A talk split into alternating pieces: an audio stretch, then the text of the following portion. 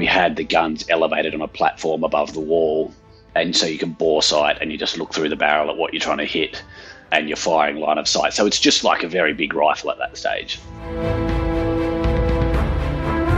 We were taking IED strikes when we did try to go out within 30 metres of the wall. So people would crawl up under the cover of dust storms and lay IEDs basically under our watch positions. When you come back from that absolute heightened intensity where every sensor in your body is alert, it feels like you've been staring at the sun and you come back to normal life and everything is just a sort of pale imitation of the real deal. I spoke to Fee maybe once a fortnight, once every three weeks, because it felt like that was there and I'm here. And the more I am in that world, the less I am focused on this world. And this world is survival. Hello, everyone. This is Maz. So, today I'm releasing a conversation with a good friend of mine, Robert Hartley. Given the topic of this discussion and its potential importance to many veterans and their families, I'm releasing the full episode on the public channel. As you will hear, Rob goes into much detail about his combat experience while serving in Helmand Province in Afghanistan back in 2010. Rob, who was at the time a junior Australian artillery officer, was on exchange with the British Army and spent seven months defending a small outpost against hardened insurgents. This is a deeply personal, honest, and hard hitting discussion. But it is also a story of perseverance, hope, and a steady journey to recovery. Some of the topics we covered are Rob's rotation into theatre, the thrill of preparing for and going to war, the use of artillery as direct fire weapons, a description of Helmand as the kinetic province, a reflection on how the local population might have viewed him and other coalition forces, dealing with multiple casualties, reflecting on mateship, camaraderie, and a sense of purpose, the process of desensitization to war and combat, reflection on the burden of command, the challenge of preserving one's own moral compass, and the struggle of upholding the delicate facade of morality in battle, the price of extreme compartmentalization and rationalization, returning home, signs that things weren't right, and asking for help, symptoms, PTSD diagnosis, and importance of command support, short term fixes but eventual relapse, downward spiral, and continual emotional compartmentalization, the path to recovery and reconnecting to emotions, joining Dr. Alex Lim's ketamine program, onboarding and treatment initiation, a reflection on the ketamine treatment, its sensations, experiences, and insights, a discussion on why ketamine remains contentious, how his treatment affected Rob's relationships with his wife and children, why seeking help matters, and other topics. Finally, given the nature of this discussion and the fact that many in our audience are veterans, there's a risk that elements of this episode might be difficult listening for some. If this is the case, I encourage you to seek help through one of the many channels nowadays available, some of which I've shared in the show notes. Okay, now let's get to my chat with Robert Hartley.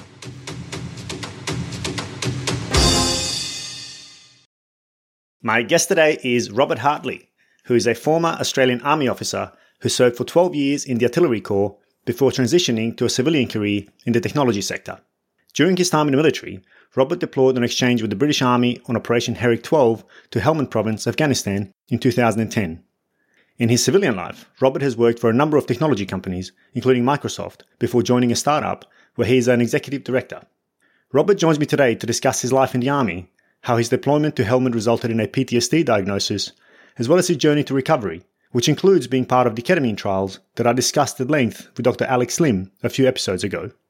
Lastly, for full disclosure, Rob is a good friend of mine. We completed all of our initial officer training together, and although we haven't always kept in touch throughout the years, I've always been well aware of Rob's outstanding achievements, both in uniform and as a civilian. On that note, Rob, uh, it's a true pleasure to host you on The Voice of War. Thanks for agreeing to join me. No, thank you, Maz. It's uh, great to be here, and you're too kind.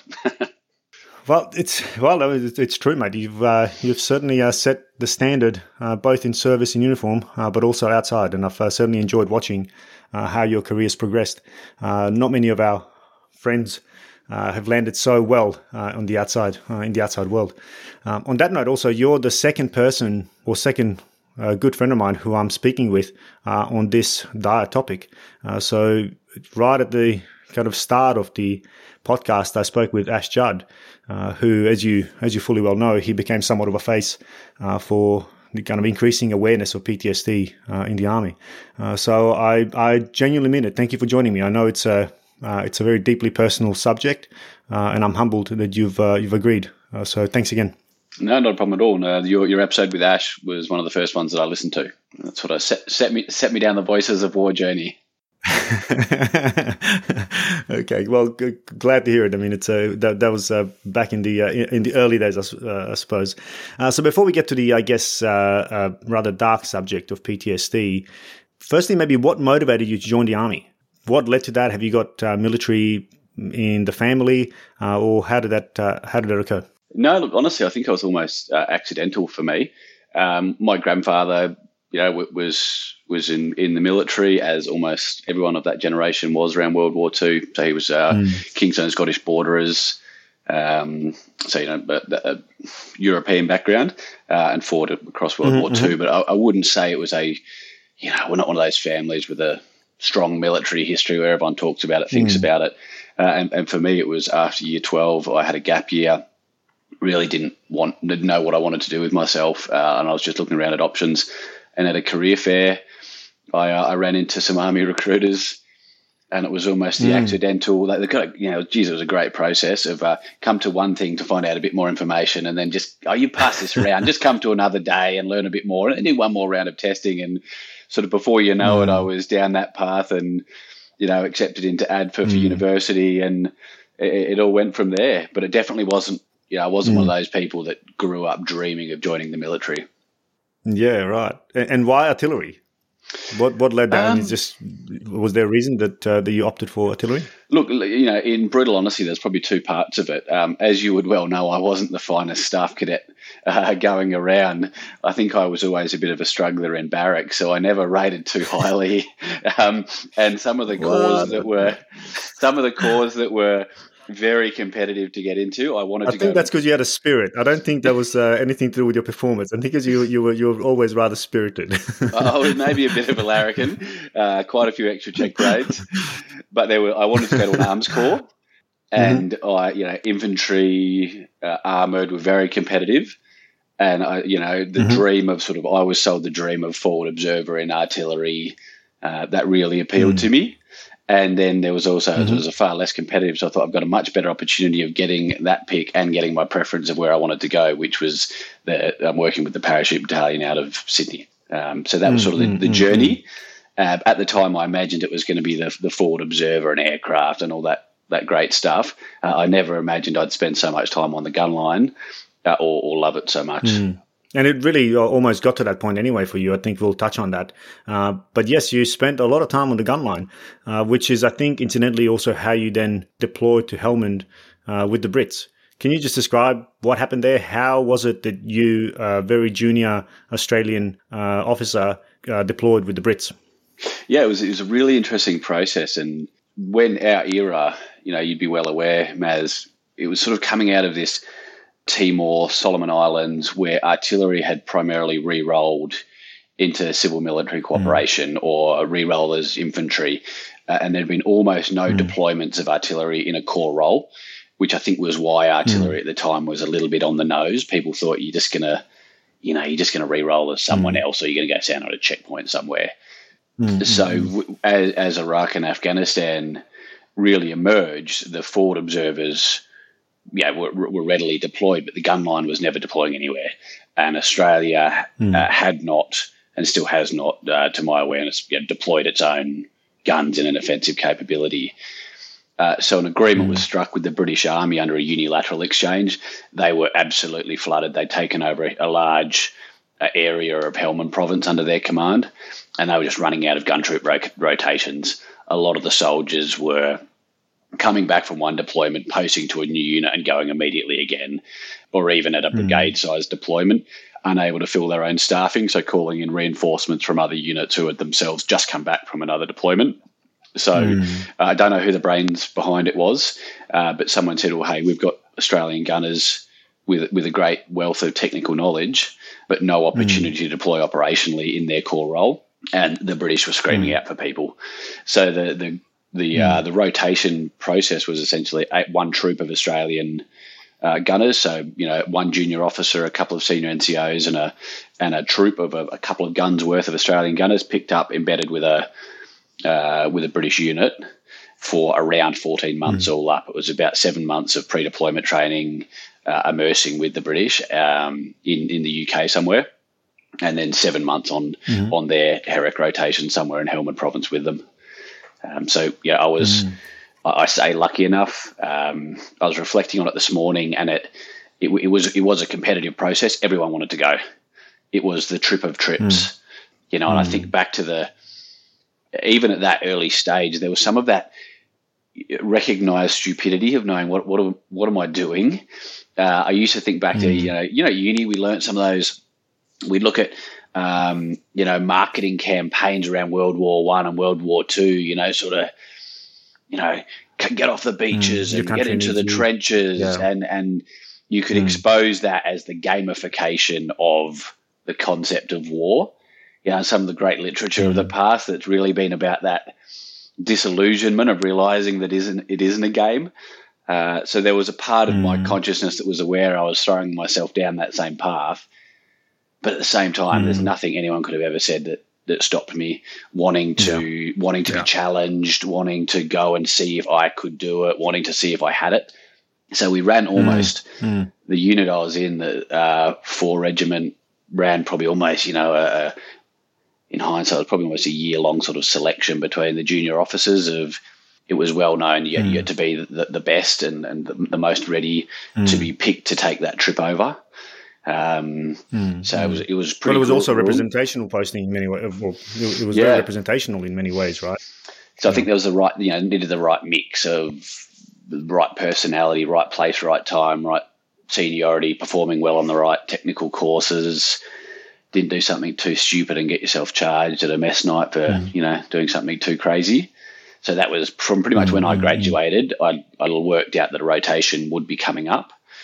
I was the, the mm. fifth and penultimate rotation for Herrick. Uh, one after me, which was Dan Fussell. They then they then scrapped the Herrick rotations. Mm. Yeah, and uh, yeah, okay. Is it, and, and why did they scrap it? I'm not entirely sure. Um, again, I, I, imagine at a higher level that I wasn't aware of, there was probably some memorandum of understanding that had a certain number of. Mm-hmm, mm-hmm. But at the same time, right. it was also coming into that drawdown of you know Australian presence and trying to move to another sort of phase of war. And mm. I think the reality mm. was Helmand Province and the British military were in an entirely different kinetic level of operation. Um. It was not stability; it was counterinsurgency. It was it was warfare, and I think mm. that that you know we, we got lucky. Um, no Australian soldiers were killed on those rotations, but it felt like it was a matter of time. And I think it would have been a much harder political justification for. There was no mentoring. There was no hearts and minds, growing capability of the Afghan National Army. It was just deploying in your, your core role and fighting.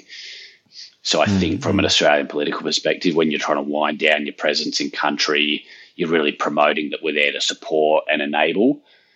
Having some random people mm. off in a kinetic province on the gun line mm. fighting, if one of us, you know, one of us, them were to be killed, pretty hard pill to swallow for the Australian public, I think.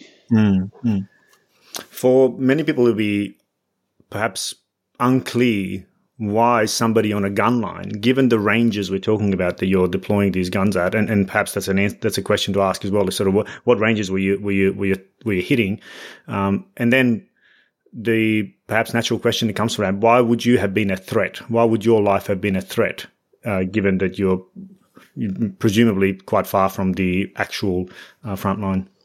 Yeah, um, Look, well, the first part of it, I guess I'd say there was no real front line. You know, mm. in the area of Helmand Province that I was in, the, the fighting was was fiercest along the green zone, you know, and that's the few kilometres mm. either side of the Helmand River. Um, and you had, eh, you know, sort of outposts, whether you call them combat outposts, fire support bases, FOBs, mm-hmm. uh, forward operating bases, whatever people referred to them as, dotted along at increments mm. between the large populations and you were positioned so that you mm. could provide offensive support, so two two patrols in that area, and you were relatively mm. close to each other, so you could overlap. You know, the guns that we were mm. using, the a British howitzer, had a maximum range of about eighteen kilometres. Hmm. But you know, I, I'll pretty say, and we did fire a few missions out at that distance. You know, I remember there was one time an American convoy out in the desert were, were contacted and needed support right at the edge of the range but for the last three months of our tour, uh, and I remember just reflecting on how idiotic it was, we didn't fire a single mission that wasn't in protection of our own position. So we weren't actually doing mm. our core role of firing in support of patrols. We were only firing in support mm. of our own base. So by virtue of oh, the wow. fact it's this it's this chicken and egg of you're there to provide support, but because you're there, just mm. sitting on the edge of the green zone, you're a target. So it's this, you know, mm-hmm. in terms of, you know, counterinsurgency doctrine and, and it's idiocy. We were, we were fighting because we were there and they were mm. fighting us because we were there. And, and, yeah, we were killing them because they were trying to kill us. And we, you know, you sort of reflect and go, well, that, that is just the, the definition of mm. attrition. We weren't there for the land. We weren't trying to patrol. We didn't have freedom of maneuver or any of those things that you learn about. It was just we were holding mm. ground and they were trying to take it off us. So all of our what I was blown away by was the proximity of it all. So we were high up on uh, a cliff just above the green zone. So we actually used direct fire far more than we used any indirect. Um, so you know, wow. for, for, for, the sort of non-artillery listeners, your indirect fire is where you, you know, your typical the guns are at a sort of forty-five degree angle and you're lobbing your rounds off ten kilometres into the distance. Direct fire is where you mm we had the guns elevated on a platform above the wall. And so you can bore sight and you just look through the barrel at what you're trying to hit and you're firing wow. line of sight. So it's just like a very big rifle at that stage. Because uh, all the yeah, patrols wow. up to sort of company strength patrols weren't getting out more than about 800 meters from base at any time mm. during this seven month tour before they were contacted, took a casualty.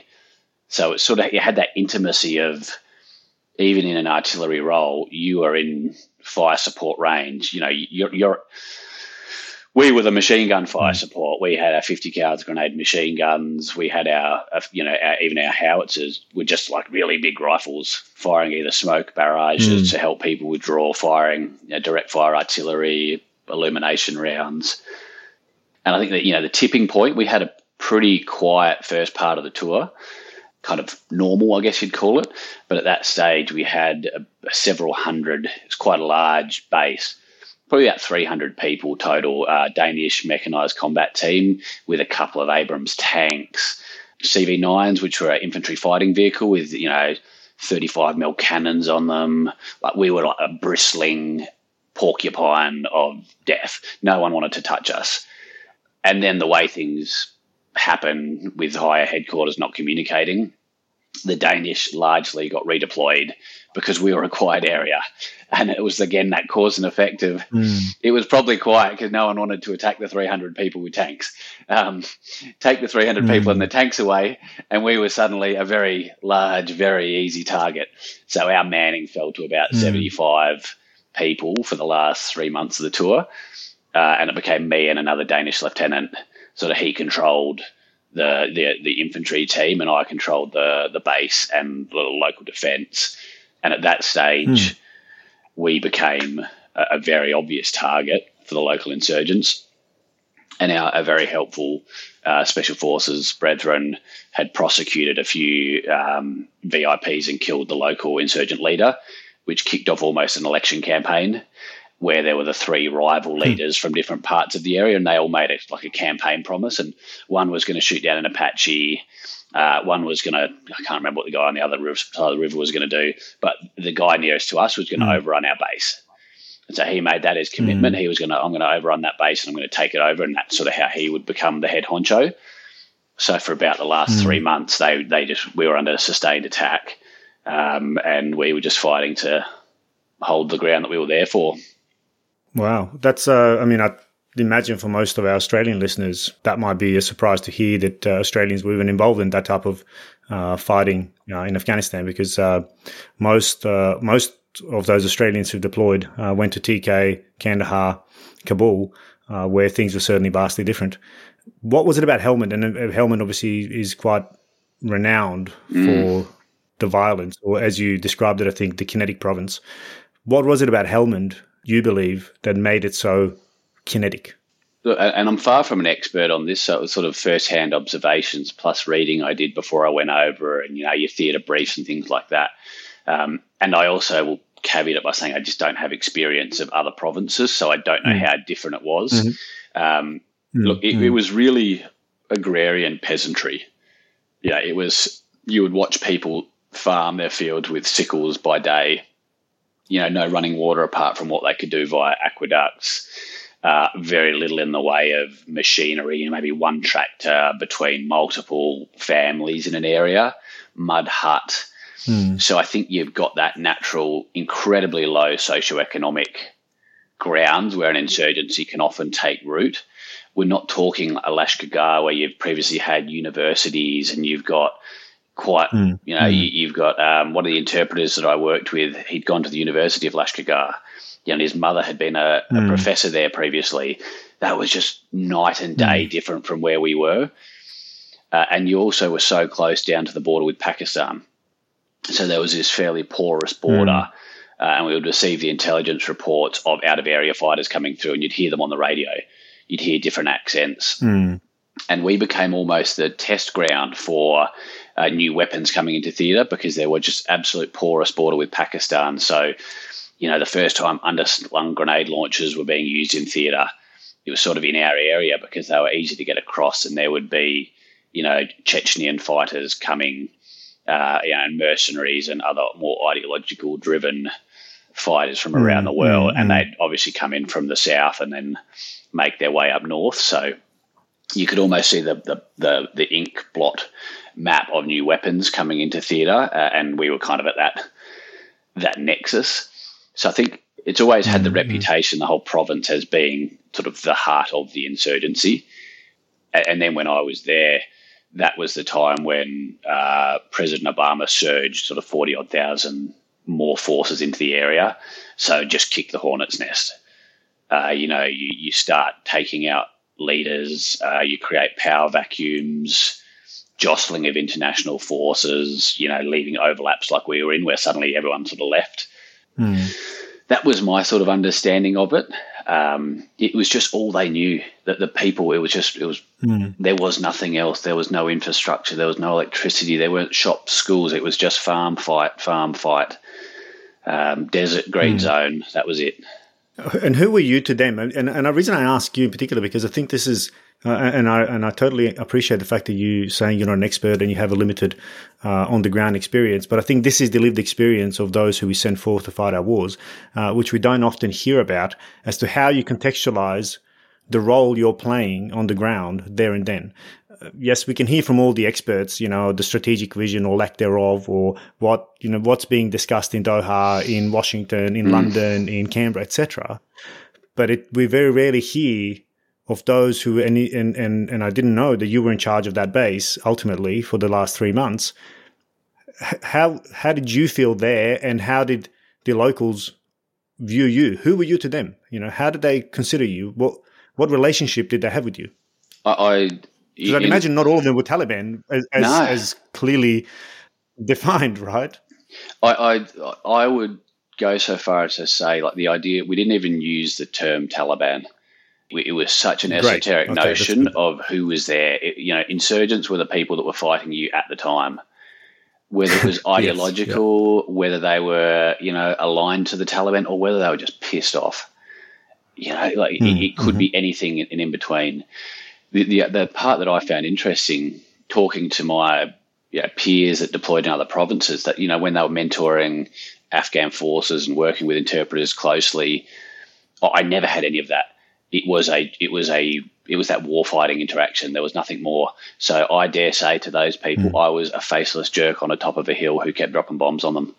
Um, no hmm. conversations. Mm. I didn't once have a conversation with an Afghan that wasn't someone you know working. We had some locally employed civilians in the kitchen. Mm. Um, mm. An interpreter, but he only worked over the radio, listening to uh, ICOM chatter.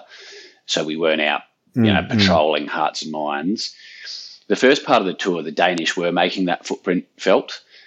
And that was your more conventional go out and try project our presence into that area, bring stability, doing missions like uh, securing bridges so that they could, you know, get commerce mm. going on uh, east west across the river. Um, there was a national election when I was there, so go and secure polling stations, denial patrols to try and you know clear IED caches or clear weapons caches, take out high profile leaders. Uh, but towards the end of the tour, we weren't able to force project, so we'd lost too many forces to be able to project out. Uh, we'd lost most of our armored hmm. vehicles either to IED strikes or being withdrawn. So our perimeter just sort of shrunk.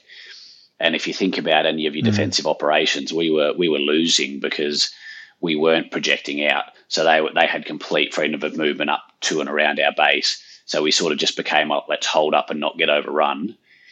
Uh, so for me, I had no relationship with the Afghan people apart from watching them and you'd watch day and night from your from your sensors, from your the watch points. You'd watch them farm. You'd start to understand their pattern of life. Their buildings all had nicknames. You know that you, that had a very practical purpose because it gave you the quickest way to. No one knows what you're talking about, and you say, you know, I've been yeah. attacked from compound four three B or something, but you say, you know, we're getting shot mm-hmm. at from Hollywood. Uh, we're getting shot at from Grenade mm-hmm. Wall. Um, but that was really it. It was it was desensitized, it was faceless, it was standoffish. And I imagine for them it was e- exactly the same. We were just that, we would have been like this, you know, like thing on the hill, overlooking them. Mm. Uh, and because we were there, IEDs were there. Because, you know, as you say, I'm sure so many of them were just farmers going about their day. But because we were there, the area was just riddled with IEDs you know, no one benefits from, you know, shooting happening across a paddock because they guarantee there's some people in that mm. paddock who are laying on their guts just hoping not to get shot. Mm. No one benefits from mm. dropping high explosives in and around compounds. So I dare say they didn't think very highly of me, and I, I didn't know them at all. Mm. Yeah, that's really interesting. It's a very, it's a, it's not often one hears that side of the, um, that kind of side of the close combat uh, especially as, as an artilleryman. Um, it's uh, it's uh, certainly not a common story. It's without a doubt you've had an exceptionally complex deployment, and I, I dare say one of the hardest ones that uh, our peers have deployed to. But what are some of the most standout moments, given how intense it was? Uh, throughout your, so you said you were you were actually in country for about seven months then. Yeah, it was about, about right? seven months. Yeah. Yeah. So, what what would you say would be kind of your standout memories that you've taken away from that uh, those seven months? Yeah. Look, there's so many, um, good and bad. And again, I sort of want to caveat it by saying, if it sounds like I'm glorifying it all, uh, I'm not attempting to. But that period of time is mm. it's larger than life in my mind, and mm. I think you would have spoken to a lot of people that when you come back from that absolute heightened intensity where every sensor in your body is alert, it feels like you've been staring at the sun and you come back to normal life and everything mm. is just a sort of pale imitation of the real deal. The goods aren't as good, the mm. bads aren't as mm. bad. Um, so I'm not trying to mm. glorify what happened there, but it was a 100%. some of those things were so amazing to be challenged, to feel to have succeeded in life or death combat there is nothing that matches it's it. all encompassing right it's intoxicating yeah yeah and, and yeah, that world your world has shrunk to a few hundred meters either side of you and it's life or death mm. and then when you live through it you know you've you've won objectively mm. Um, mm, so look the, the whole period of for me I, I felt like I, I really did come of age. I, I went there as, you know, nervous, probably lacking in a bit of the self confidence to really know who I was. But being there in charge of the team, the rapport I built with our guys, seeing how they performed, it just sort of helped me validate that I was I was good at something. I, don't, I didn't know what the combo was, what the recipe was, but it's like, hey, this works. We as a team work. Mm. And then you know, that, that I have memories there that it was everything that I thought a junior officer should be doing. My, my relationship with my senior NCOs. Uh, you know, there was one example where we were we were up in a direct fire position trying to cover a patrol that were trying to withdraw in contact and we wanted to put down a smoke screen for them. The gunnery computer wouldn't calculate the range because it was under 600 meters. So the gunnery computer sort of said, mm. you know, computer says no. Why would you be firing smoke mm. rounds less than 600 mm. meters? It couldn't ca- couldn't calculate a fuse. So I sort of brought the you know the junior officer wacky idea of we can direct fire smoke and then you know, and I know how conceptually from a ballistic way, if we just calculate mm. the muzzle velocity of that round and the distance, we can reverse engineer mm. a fuse setting. Mm. But then I had uh, the warrant officer with me with the 20 years of knowledge. Yeah, when I could say what's the muzzle velocity of a such and such round at charge one, he'd spit it off the top of his head, and we'd say, okay, let's let's make up a fuse setting on the fly, just set them by hand first one sputtered deep into the mud. So okay, our maths mm, suck. okay, um, yeah, yeah. Wind the few, the few, wind the fuse back, back by half a centimetre. Yeah. yeah, yeah. but you know, laying mm. down a direct fire smoke, uh, you know, smoke screen. You know, you know, us taking rounds on our position, covering a patrol in contact.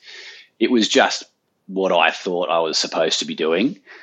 Mm. And then as that kinetic mm. intensity ramped up, uh, the fighting ramped up.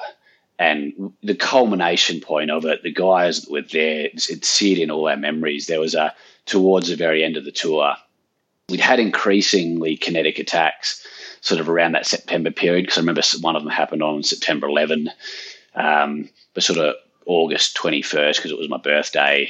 Uh, there was a big attack, and I'd been on the. We had the satellite phones, you know, we just sort of you got it 20 minutes a week mm. uh, of credit on a satellite phone. And mm. I was hmm. talking to Fee at the time. Um, then we came in contact mm. and it was sort of like, you know, hit hang up and I didn't communicate with her for a couple of days. Sorry, baby, got to go. didn't, I didn't communicate with her for a few days afterwards. Um, said, oh, no, no, yeah, it, yeah. was nothing. The phone just dropped out. And then afterwards she found out what had happened and she, hmm. she grilled me. Um, hmm. but no they doubt. were increasingly probing our position. And so to set the scene by that stage, we hadn't patrolled out in you know well over a month or two. Uh, IEDs, we were taking IED strikes when we did try to go out within 30 metres of the wall. So people would crawl up under the cover of dust storms and lay IEDs basically under our watch positions. So you could go out to try wow. and check a claymore cable or to check your. We had you know a couple of layers of uh, like you know concertina razor wire you could go out to try and clear those and not make it. So it was essentially just mm. give up, just hold the position. Um, mm. They had, yeah, they mentioned that whole election campaign was going on. So they had, you know, people attacking us from different areas, range of weapons. It was, I don't, you remember back to our lessons uh, sitting in the theatre at Duntroon and you'd go through Russian uh, weapons and learn their mm. ranges. And you're like, what a waste of time. And we actually started playing bingo of all the weapons that were, you know, like SPG 9, ZSU 23s, these ridiculous, like, I'm getting shot at by a Russian anti aircraft weapon. What is going on in mm. my life? Mm. Um, mm. So it just culminated in this one attack, sort of mid October, uh, and it was a genuine sustained attack to try and overrun the base. And I remember watching it, it just seared into my memory that we saw. I got called up to one of the sangars and we saw three people crawling up through the green zone and sort of it was like they were on a TEWT site, you know. So for those that again the listeners have done mm. understand the TEWTs, the the training you would do where you, you you're looking at the hill and you say, How would I attack this? And it was almost like they had a staff member with them. There were three of them there and uh, pointing at us and they were sketching on the ground and I thought, okay, that's that's three people running a, mm. a mud model of how to how to attack me. Mm. And as the sun started to come down, we thought that's probably when we're going to get hit. And uh, we started to see some people move into positions. The rules of engagement we were under were self defense only. Uh, so basically, wait to get shot at before you can shoot back, or you know, hand on heart, genuine threat. Just someone moving with a weapon's not enough. You know, you, you don't have to wait to get shot, but if you see them raise a weapon in your mm, direction, mm. if you can put your hand on heart yeah. and say it was self defense, you're okay. Um, we saw someone move up, you know, move a, a PKM, sort of a heavy machine gun into position. and we had one. Uh, we had a few armored vehicles left with us, the CV9. So it sort of just creeped up to a wall, optics just above the wall, so we could see it. And uh, you know, someone with a radio, so that we're going to get some indirect fire as well. Uh, and so I was in the, the command center at that stage, looking through optics and using the radios, talking to people. And I sort of said, as soon as we take a mortar round in, kill that guy with the radio. And then obviously, you know, it's then it's weapons clear as soon as people start engaging us. Mm. Uh, and it kicked off there at sort of just on dawn, uh, just on dusk, which was from memory around 6 p.m., with sort of heavy machine gun fire, mortar rounds. And it kicked on for about the next three to four hours. Uh, and it was, you know, Oh, we were getting attacked from three directions simultaneously, nearly achieving break in. They were up to our perimeter wall, sort of you know, when I, I remember when I did the roundup at the end of your casualty and ammunition that you'd expended, you know, I was I was tallying the list and I was like, who's who's been firing nine mil? And it was, you know, one of the forward observers axe up on the wall with his nine mil firing off the side of the wall down at the people below. It was sort of, you know, coming in and trying to Wow. climb the walls to get over. Um, so just sustained RPGs, mortars, uh, they're heavy weapons, so they had that anti-aircraft gun that was taking chunks out of us. Mm. Uh, I was on sort of all the different nets at once, talking to people on the radio, calling for backup. Um, I was getting sent the the note that I didn't want to get across one of the, the, the secret networks that was sort of saying, you know, when you get broken into, just accept breaking in the south and fight your way back to the northern wall. And they were dispatching the QRF from Fob Price, which was going to be some tanks. So they were going to crash some Abrams tanks through the wall and get us to fight back behind Mm. the tanks and sort of try and get us out that way. And I sort of was reading this message going, hey, can we go with an if, please, not a when? Uh, I get I get overrun. Yeah, yeah, yeah. And Yeah. um, Yeah, just geez. sort of highlight Sounds, anecdote. sounds, so, I mean, uh, the fact that you can laugh at it is better, but I mean, it's obviously no, no laughing matter. But geez, uh, that's that's that's pretty intense. at the time it was one of those you know and then you're trying to project calmness down the radio to people not letting them know quite how bad it Mm. is the guys describe it to me as almost a scene out of star wars because we it was the strangest things that, stick in your memory but obviously we had red tracer rounds and they were largely using Mm. old era russian and chinese rounds which are green tracer so it was just red and green Mm. tracer arcing across the position um, and then it's the most bizarre almost satirical moment, but I was sitting in this command center. You know, you just got everything squawking at you. You've got radios on different nets. You've got the local command net. The, the Danes had broken into Danish by then because they were at, you know, they were sort of in extremely Mm. high stress mode as well. So you've got different languages chirping at you, and the phone rang, like a you know like a normal telephone rang on, on the Mission Secret network. I was, you know, I ignored it for a while and picked it up. You know what? And it was an American JTAC from a neighboring uh, patrol base, and he'd heard our radio chatter and knew what was going on. And I didn't have any, I didn't have a TACSAT, so I couldn't TOC to aircraft because we'd lost our JTAC. Mm.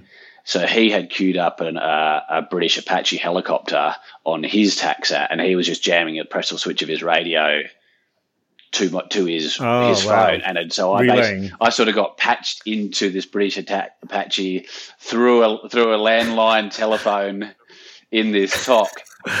And with you know just Oh, bizarre shit, moment yeah. of calling in this Apache um, on our own position. So there were moments like that. I remember one moment slightly earlier in the tour that I was in my best uh, footy shorts and pluggers, thongs, uh, and I'd just been just been in the gym, and we started taking mortar rounds. So I sprinted to the headquarters, sprinted to the TOC.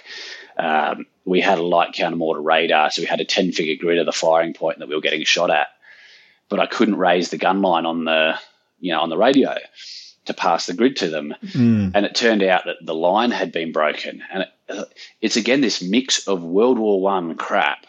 We were running Yeah. don 10 tannoy line and the mortar rounds had blown Wow, up our line. So i had to i scribbled the grid down on the 10 figure grid on my hand and did what i thought would be a heroic dash to the gun line through this mortar fire.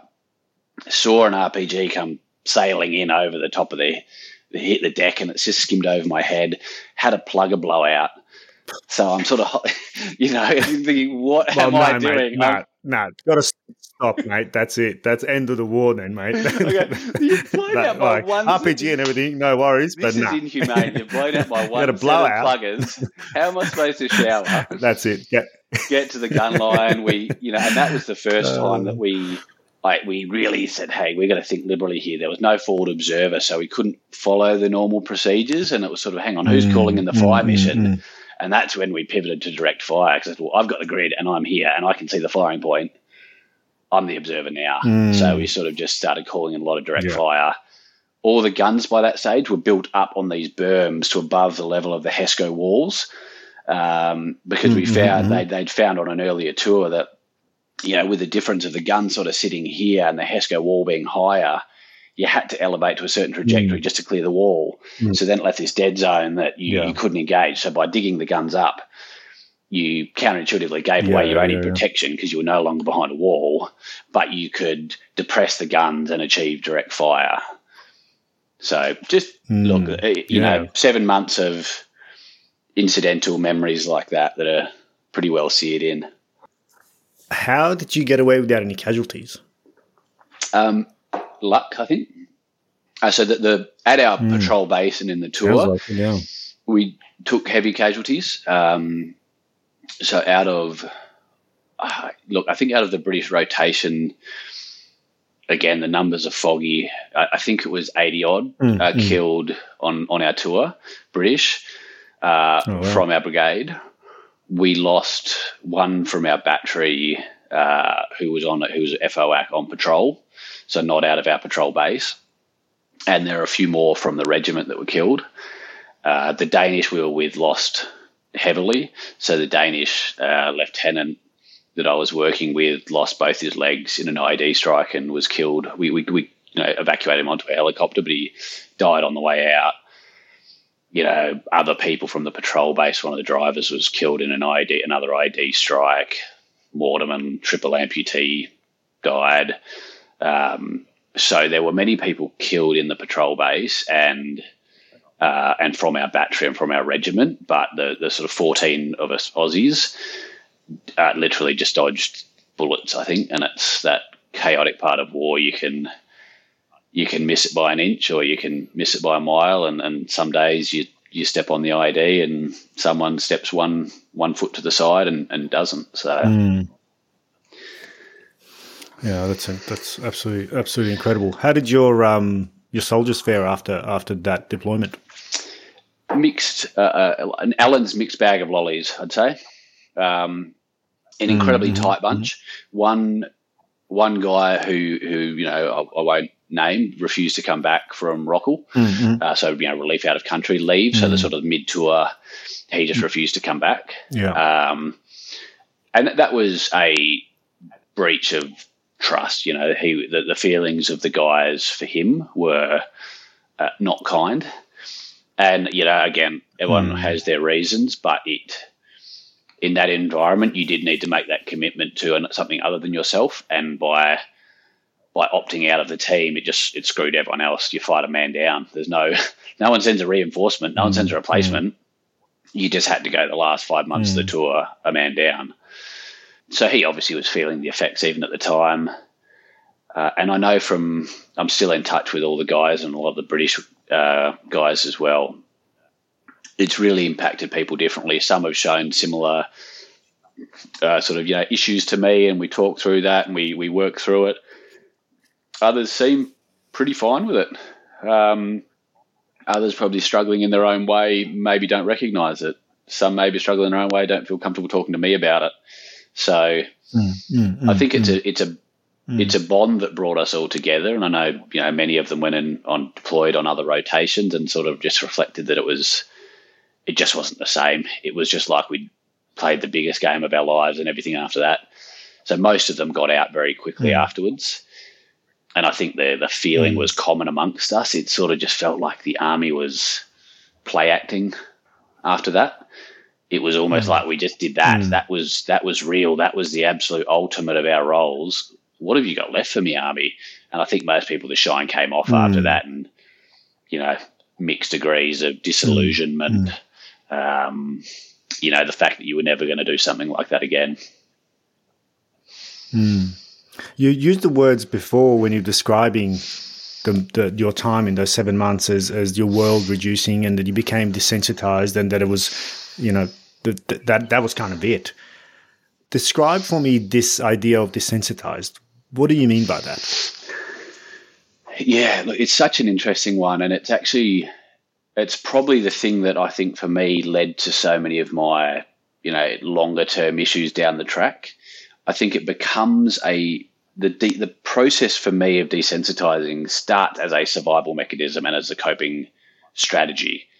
You know, mm. if you're being asked to kill and you're seeing these things around you, it's almost welcome in that sense. It yeah. is, and yeah. it, and it is it's adaptive in that environment because you can't function without it.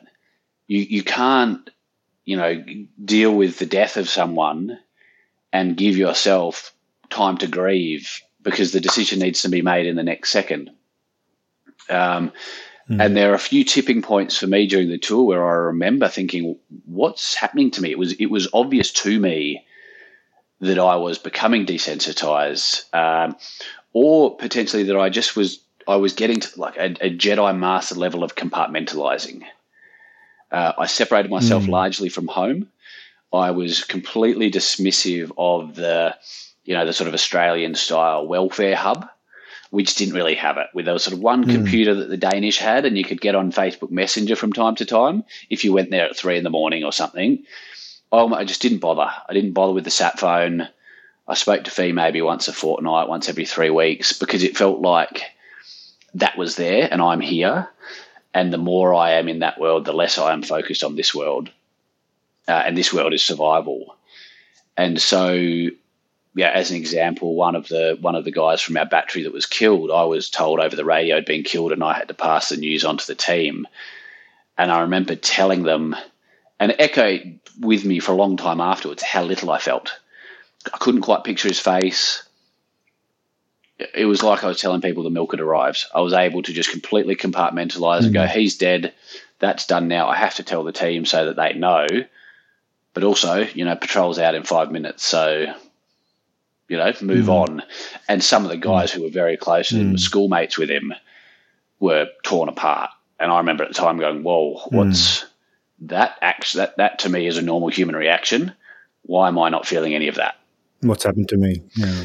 yeah. Um, well. And I think that environment does it. The death is everywhere.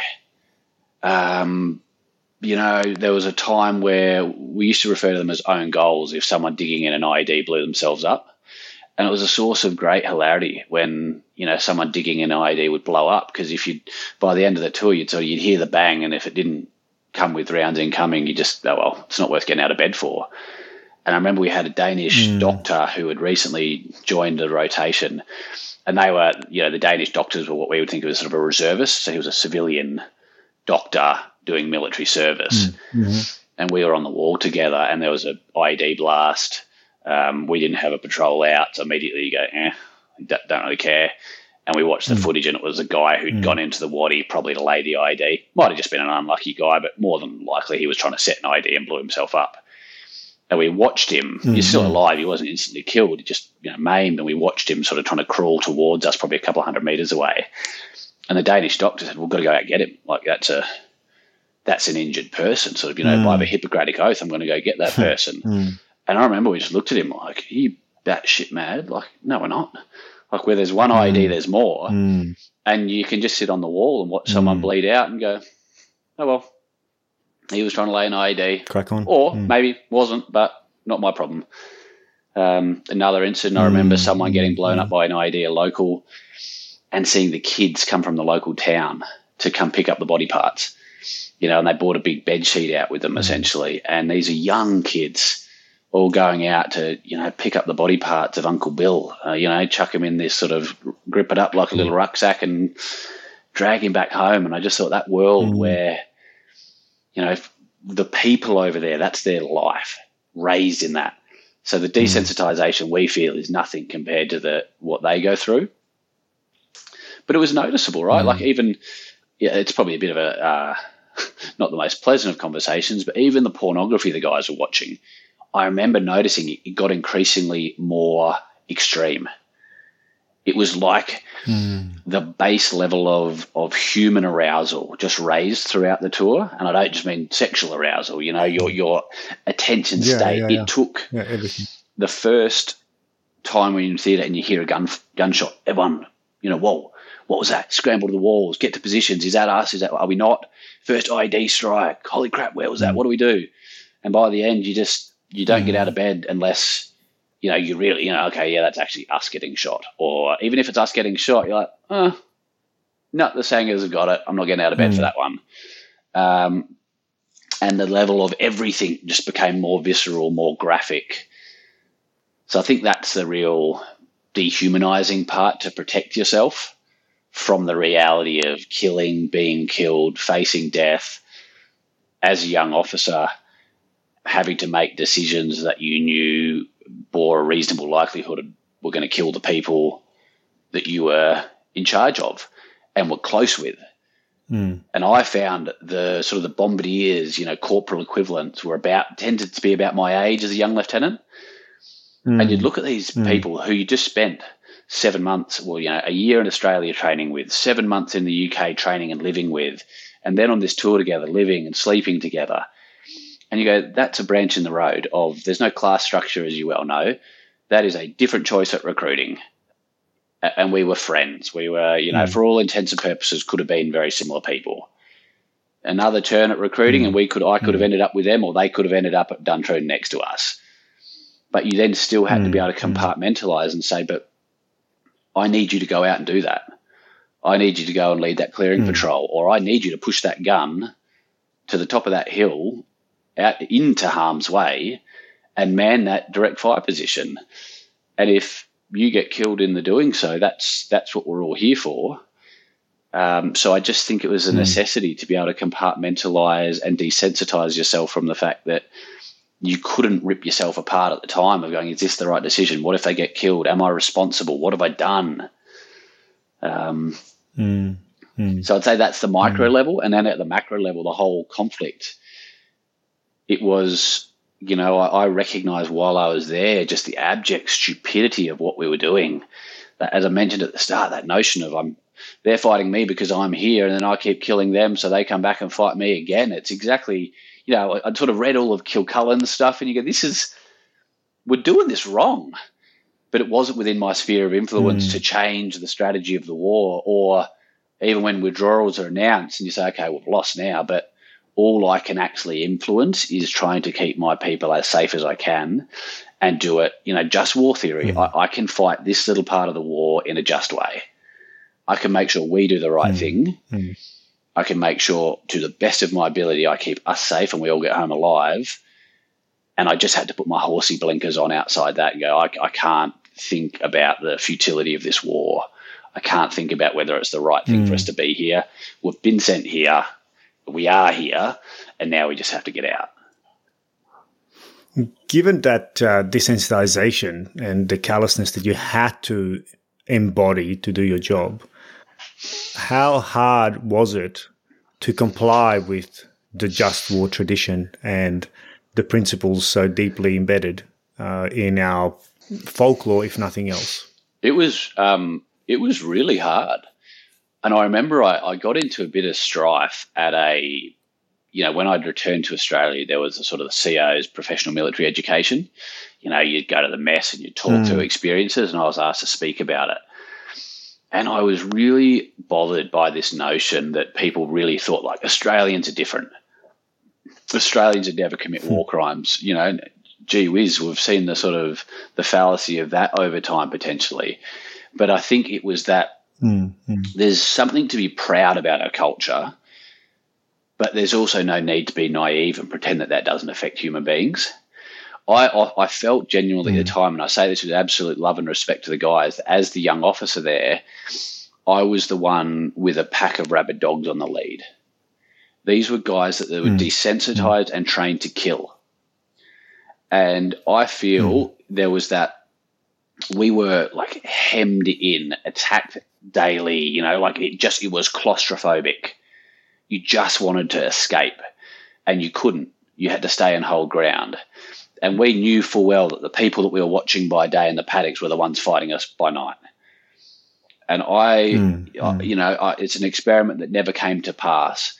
But if you'd gone up into one of those sangars and said, the next time the shooting starts, just take out that field. We know it's them. If it's mm. not them today, it's going to be them tomorrow.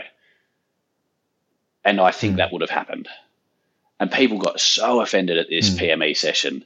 They said, no, no, not Australians. They'd never do that. I said, well, why do we fundamentally hmm. think Australian soldiers are different to American soldiers or British soldiers or any human being who is under that prolonged stress? And so that's when I think, you know, mm. people say, what's the role of the young officer? And it was to to draw that morality line and say, like, yes, that, that could happen. And I feel it too. But we are here to do it differently. And I have to keep a very close check on we have rules of engagement. We have the things that safeguard us from crossing that precipice. And I distinctly mm. remember one time we'd lost some people to an ID strike by day. And it was one of the few times that I, I dealt with Afghans. They came to the, we had a walk in area, you know, sort of a CIMIC. You could come approach the patrol base, mm. high as kites, right? You know, so they're all, you know, on opium and high as kites, three mm. fighting age males jokingly coming in, and we were we were a laughing stock to them. So they basically came in, and you know, the, we had a CIMIC officer at the time who did the usual: "Do you want rice? Do you want this? This is what I can give you." Said, no, we want mm. we want car, we want a car battery, and it had been a car battery ID that had killed one of our people that day. You know, we, we need a new car battery that you know we've used ours up today, that type of thing. and I could have, I, I to this day, we knew it was them. They knew it was them they were having a great old laugh, full of opium confidence, knowing that we wouldn't do anything. Obviously, not going to give them a battery, but I could have pulled mm. pulled out my pistol and shot them all on the spot and gone and slept like a baby, knowing full well that it was them, and I'd just taken three fighters out of the mm. game. But but you can't do it. Mm. And you have to hold yourself to a higher hmm. standard hmm. of they're exploiting our rules of engagement as weakness but it's a slippery slope of that is a war crime. You know, I know it. You mm. know it. That's mm. not what we're there to do. Mm. And I think mm. if you don't hold on to that element of your humanity, that you're going to fight the war in a different way, because you can't drag yourself down to the level of the conflict. Otherwise, it does just become all encompassing. And I think that's where people ever struggle to come back from it. You know, the, the sort of mm. that internal wound yeah. And I'd imagine, I mean, uh, I, as I alluded to at the start, I mean, I've always known you as being somebody who's, you know, strong of will and, and, and a person of, of deeply developed character. And, you know, there are many, many of those in our peer group. I'm not trying to elevate you to some uh, unreasonable pedestal, uh, but you certainly, you know, were always uh, a standout performer. But I wonder how many others would have been able to handle that pressure in the same way. Uh, and I don't say this to demean anybody, but war impacts and those conditions impact people differently. You know, it was an interplay of your you and all your uh, personal history mm. interplaying with that environment. And I guess for the luck of your guys and those people you were there with, and probably your own sanity, you made the decisions that you hopefully can sleep with uh, at night. But I'd imagine there would have been a lot of people who wouldn't have been able to, not because they're bad people, because they're evil, but because they just come back, they just come into this with different personal history, different personal sensitivities, traumas, uh, ability to to to desensitize, to compartmentalize. And again, this is not casting shame on anyone, but that I feel is just the reality of it. Yeah, look, and I think it's it's a really interesting thing that I've reflected on over the years, which is the things that make you adaptive in theatre can be the very things that make you maladaptive back home and, and can go too far. Mm. So I certainly, I always noticed it, um, not so much in training at Duntroon, but you know, on on sort of career courses and other things like that, where I did notice that I seemed to just have a, an ability to operate rationally at a higher level of stress. Um, you know, a, a JTAC course that I did when I came back, and it's all about absorbing information and multiple language, you know, multiple radio feeds, and thinking in a 3D battle space. And you just watch people hit the barrier where their brain just goes, "Nope, I, ne- mm. I need hmm. to do this one thing, and then I need to do that thing." And they're not dumb people; but mm. it would be you've got an instructor yeah. on your shoulder pushing you. Where are we at? What are we doing? And it was an ability to just be mm. able to beep, block it all out and just make rational decisions mm. that I found then in theatre just ramped to a whole nother level of, and you watch people start mm. to panic, the emotions start to overcome. So being able to suppress emotion, make rational decisions, operate off logic, and just follow drills of this is what I need to do gunnery drills, mm. fire drills, protect the base. If then, if then, if then, if then, yeah. And constantly yeah. that um, I'm one of those people that narrates my life in my head as I go, constantly, what if, what then, what next? You know, if, if, if. You know, the, old, the, old, mm. the British mantra, you know, it was at, at, what, what, what when you're doing your situation reporting and what if, mm. what next, mm. what then always contingency planning, always mm-hmm. thinking about what could happen. And I find I still do it. I think about where conversations might go. I wonder if they're going to say this. What will. I? And, and, I use it in business. You know, what are they thinking? Mm-hmm. What am I? What's my angle? Where can I get in? What are they going to say? Um, and so I found that that I think a part of that might just be a, you know a, a part of our our own upbringing and something that I only realized later on in life. I always thought that was a great thing because it just doesn't manifest as openly bad. Wow, you deal well under pressure. Mm. You, you, make great rational decisions. You can deal with stress. This is awesome. And business, when I stepped out of the military, rewards it. You know, you can make the hard, logical mm. decisions. You can analyze numbers quickly. You don't get flustered. But a big part of it I realized was probably stopping me, like the, the, the more human response in a time of high stress is to feel feel good, feel bad. Mm. Someone's mm. dead. Mm. That hurts. Like I don't want to just be able to mm. compartmentalize and move on. So when you step out of that environment, mm. it's those things that were so rewarded and became so ingrained with me that actually help you assimilating back into having a, a full and meaningful life. So I think there is certainly an element of mm. you become a become a gold medalist of compartmentalizing. And so a theory that I'd worked through, you know, more recently with a counselor was about you know, there, there was a bit of a history of alcoholism in my family, and you know, she was pointing to me in the direction of some some studies that children who are raised in that environment often become very self reliant. You know, if there's if there's alcohol mm. in a family, you know, and, and, that same sort of a child's need, you know, like, well, someone's numb, I'm not getting that. I learn to self validate you know, self orientate, mm. make your mm. own decisions. So who knows? We're all a, a complex melting pot of experiences, mm. upbringings, personalities. And I think that moral side, you know, that, that moral compass, I, I, I genuinely don't know. I think it comes down to I don't think anyone could assess from the outside who would do it and who wouldn't. I'm sure there are people that would have a, a not have that right balance. But then it could have been one of the senior NCOs would have stepped in and gone, you know, this officer is is not going to call the shots. I need to.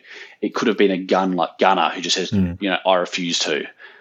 So I don't think it was like I was mm. holding it all. If I had failed, the whole strength of the team was there were checks and balances, and they were all fundamentally mm. good hmm. people. My fear in those situations hmm. is if no one makes the call and that group mentality if everyone starts doing it. You know, if someone had started shooting, mm. holy shit, maybe that's when it all could have yeah. kicked off. Hmm. Well, I mean, I think we've seen that very example play out in My Lai, and that's uh, one of those kind of uh, case studies that's uh, studied for that very point, right? Poor orders, uh, unclear guidance, difficult circumstances, as you described it, you know, uh, a pack of rabid dogs almost ready to, to kind of uh, unleash the fury of death uh, upon anyone. Um, and what you've described perfectly matches uh, that type of a scenario had it not been. And again, I don't intend to elevate you to some sort of a pedestal, but you and also certainly the people undoubtedly around you, because again, that is part of the interplay uh, and and the interpersonal relationships that exist, and and and I'd imagine the the respect that you, uh, whether consciously or non-consciously, your, your your soldiers wanted to hold you in a high esteem that you obviously had earned, and you wanted to retain that. That of course has an impact. That has a role in shaping behavior. Uh, you know, nobody wants to slip off uh, a status that they had achieved, so the status will maintain you. Uh, and and same same for them, right? They if you've elevated them and given them certain status, they wouldn't want to just lose that because they're going um, crazy. And this is grossly oversimplifying, obviously, uh, but I think the the point you're trying to make echoes very very clearly in my mind that the environment and, and what you've described as the desensitizing environment has a truly degrading effect on our humanity, for lack of a better word. Uh, and it takes strong, strong moral, a strong moral compass and strong internal motivation and validation within one's environment to sustain that, uh, to remain uh, above the, uh, let's call it, uh, threshold of what we consider moral, ethical, legal uh, in a war where the enemy is anyone. you know, and I think that's a that's another really interesting, important point to highlight here. That, as you stressed time and time again, anybody in those fields by day is just a farmer, but by night is a mortal enemy. Uh, so uh, yeah, it's a, I think this is a really insightful uh, piece of the conversation that I that I just want to double click on. Uh, but maybe we can pivot now to your returning back home because we've alluded to uh, we've alluded to some of the issues that you've subsequently faced. Uh, maybe you can talk us through how that occurred and, and, and I guess at which point you realized that something was wrong, and then what did you find out when you put your hand up? Yeah, look, there was probably there's really two parts of it. I think there's sort of I recognised in myself something wasn't quite right very soon after getting back. So I returned uh, you know, end of 2010, took some post deployment leave, posted up to Townsville 2011, had a very supportive boss up there, the same CEO that had, um, had come and done my sort of in country in the UK validation and, and sent me off on the deployment finally. Uh, so I, can't remember exactly when in that year, but I, I started to some of the more textbook symptoms, I guess you'd think of. Never really experienced, you know, nightmares. Um, my trauma wasn't the sort of the one distinct incident. I think it was that, you know, probably kind of typical compression, you know, the bucket filling and filling and filling and never decompressing. Uh, so I just was always at that tipping point of boiling over. So, you know, the, the anger, um, you know, irritability, fatigue, just that constant. I never noticeably had trouble falling asleep or staying asleep. Uh, I never sort of woke up with nightmares or couldn't get to sleep. But I just was exhausted, which I think was a sign to me that just the, the sleep wasn't working. I wasn't probably dreaming. I wasn't processing healthily. Mm. Um, and the other thing about that desensitization we spoke about is I think it just it, it drills into you that, that, there's no fight or flight anymore. There's just fight. And it was like I'd lost the other mm. coping mechanisms my reactions had gone from nothing to a tipping point and then fight. And yeah, you remember me from mm. the early days. I've always had that ability to, you know, I think controlled aggression, but sometimes becomes uncontrolled. Which again, in the right circumstance, and, and you're a big, big lad. Just to, just for context, I mean, how, how tall? How tall are you? Uh, six five. right. Okay. Just, just so people uh, uh, understand uh, that you're you're you're a big lad. So I think it, um, it, it's again it's a it's adaptive in the right environment because when you trigger, you know, for me at mm, least, when you yeah. that's adrenaline, and you, you ignore pain and you pick someone up and throw them over your shoulder and you can achieve things, but you, you try to bring that back into a normal mm. world, I'd find myself you know, not pretty cool and calm most of the time, but the wrong thing flips my switch, and I'd be shouting at a tradesman who's trying to rip me off with a quote, or you know, just absolutely mm. oblivious, shouting in the office for something. So I started to think, um, this isn't this isn't quite right. Um, but I was in a what I felt was a very supportive environment a microcosm within the military. So that was then Lieutenant Colonel Charles Weller was my CO. He set a very high standard mm. uh, amongst the unit. He was to me that sort of uh, the the amazing mix of a strong leader, physically strong, mentally robust, caring, compassionate he just balanced it so well. And to me, he was a human mm-hmm. being. Mm. He was the first commanding officer I'd seen who was human, who would say, Hey, my wife's on deployment mm. as well, so I need to go pick up my girls. You know, I was like, wow, this guy's Mm. the real human being. So I think that that Mm, rapport and mm. trust let me open the door. So I went and saw the GP on base, who referred me through to a psychiatrist pretty quickly. You know, a military psychiatrist who who pretty quickly diagnosed me with PTSD, um, got me into some therapy, got me on you know antidepressants, just stock standard sort of SSRIs. Um, so it wasn't. I didn't go too deep down the rabbit hole. I didn't really, you know, float with the Mm. fringes of excessive drinking, and it's caught it quite early and thought I'm going to get on top of this. But I, I think of that as sort of recovery 1.0, where my recovery goal was, look, almost just that triage approach. Just get me good enough to Mm, just mm, mm. just to stabilize. you know, and there, Yeah, there, there were a few yeah. things. I'd be walking the dog in the morning, sort of, you know, pre dawn because it's Townsville and it's stinking hot. And I'd start to, if I looked over my shoulder, I'd have the feeling that there were, rationally, I knew there was nothing behind me. But irrationally, I'd, I'd Mm. feel fear. I'd feel I was being followed, pursued, and I'd sometimes end up Mm. running. You know, and again, it's just that you'd convince yourself, you're like, no, I'm just jogging home. That's the only reason I'm running. But actually, Mm, you're shit mm, scared for some reason. mm. So I thought, just get rid of that. Mm. Just, just, just get rid of that, please. um, the CEO at the time moved, Mm, moved me.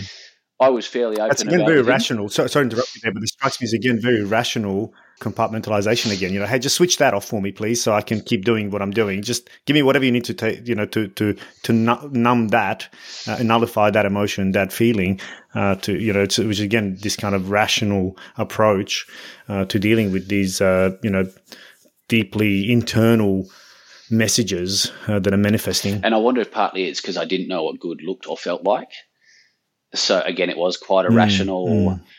I Mm. I'd read enough. Uh, I was educated enough to go. What I don't want to be one of those people that ignores PTSD and ends up, you know, a catatonic mess in thirty years' time. So I better deal with Mm. this. But dealing with it at Mm. that time for me Mm. meant, can't we just do like a quick course of meds or something? And I'll go speak to a counsellor a few times. It'll be Mm. good. I'll be back on track. Bang me on the next deployment. Um, you know, the inevitable stigma Mm. there in a military unit by that stage, I had the self confidence coming off the back of that deployment. You know, I just don't give a shit what, what anyone thinks of me. So I was happy Mm. to talk to the gunners and say, you know, yeah, I'm, I'm medically downgraded because I'm on, um, you know, because I've, I've got PTSD and they put me on medication.